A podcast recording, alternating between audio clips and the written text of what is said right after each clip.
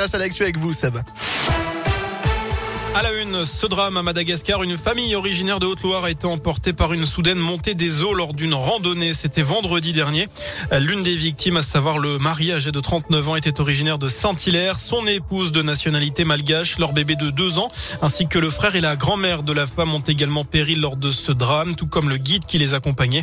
D'après la montagne, les corps ont été retrouvés dans un canyon. 3000 classes fermées à cause du Covid en France, conséquence de la hausse des cas. Des classes ferment aussi faute de remplaçants et les masques font leur retour par endroit alors que les préfets peuvent décider de l'imposer à nouveau en cas de cluster local. Près de 3 millions de tests antigéniques et PCR ont été réalisés la semaine dernière, deuxième semaine d'augmentation en France, alors que plus de 148 000 nouveaux cas ont été détectés ces dernières 24 heures. Alto aux incivilités dans les transports en commun, c'est le message que veulent faire passer le SMTC et la T2C dans une motion. Les élus dénoncent une détérioration du climat et des agressions de plus en plus nombreuses. En 2021, 518 faits, 560 18 faits ont été constatés. C'est 10% de plus qu'en 2019. Tous les quartiers de Clermont sont concernés et à n'importe quel moment de la journée.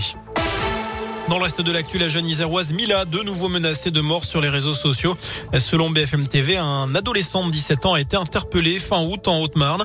Il a été mis en examen en septembre pour apologie du terrorisme et provocation à des actes de terrorisme. Il a été laissé libre cours, laissé libre même sous contrôle judiciaire. La situation en Ukraine, 300 personnes ont pu être tuées dans le bombardement du théâtre de Mariupol le 16 mars dernier. C'est ce que redoute la mairie de la ville qui cite des témoins. De leur côté, les États-Unis et l'Union européenne tentent de prendre leur distance avec la Russie.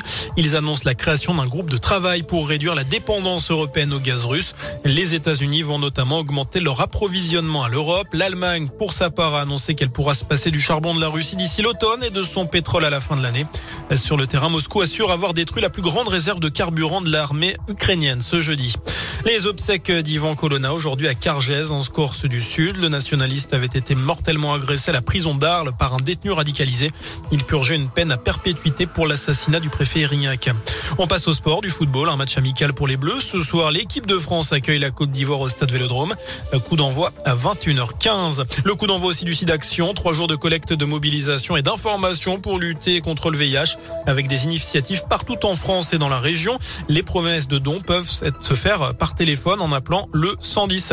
Enfin, euh, Bastien, le 33, le 38, le 41, le 49, le 43, ainsi que le numéro chance 7. Ce sont les numéros joués par un habitant de l'Allier lors du loto de samedi dernier.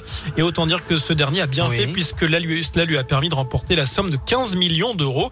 C'est un record historique pour le département de l'Allier. Le gagnant a désormais 60 jours pour se déclarer. J'espère pour lui quand même qu'il va y pencher. Ouais, ce serait pas, pas mal, je pense. Oui. Merci beaucoup Sébastien.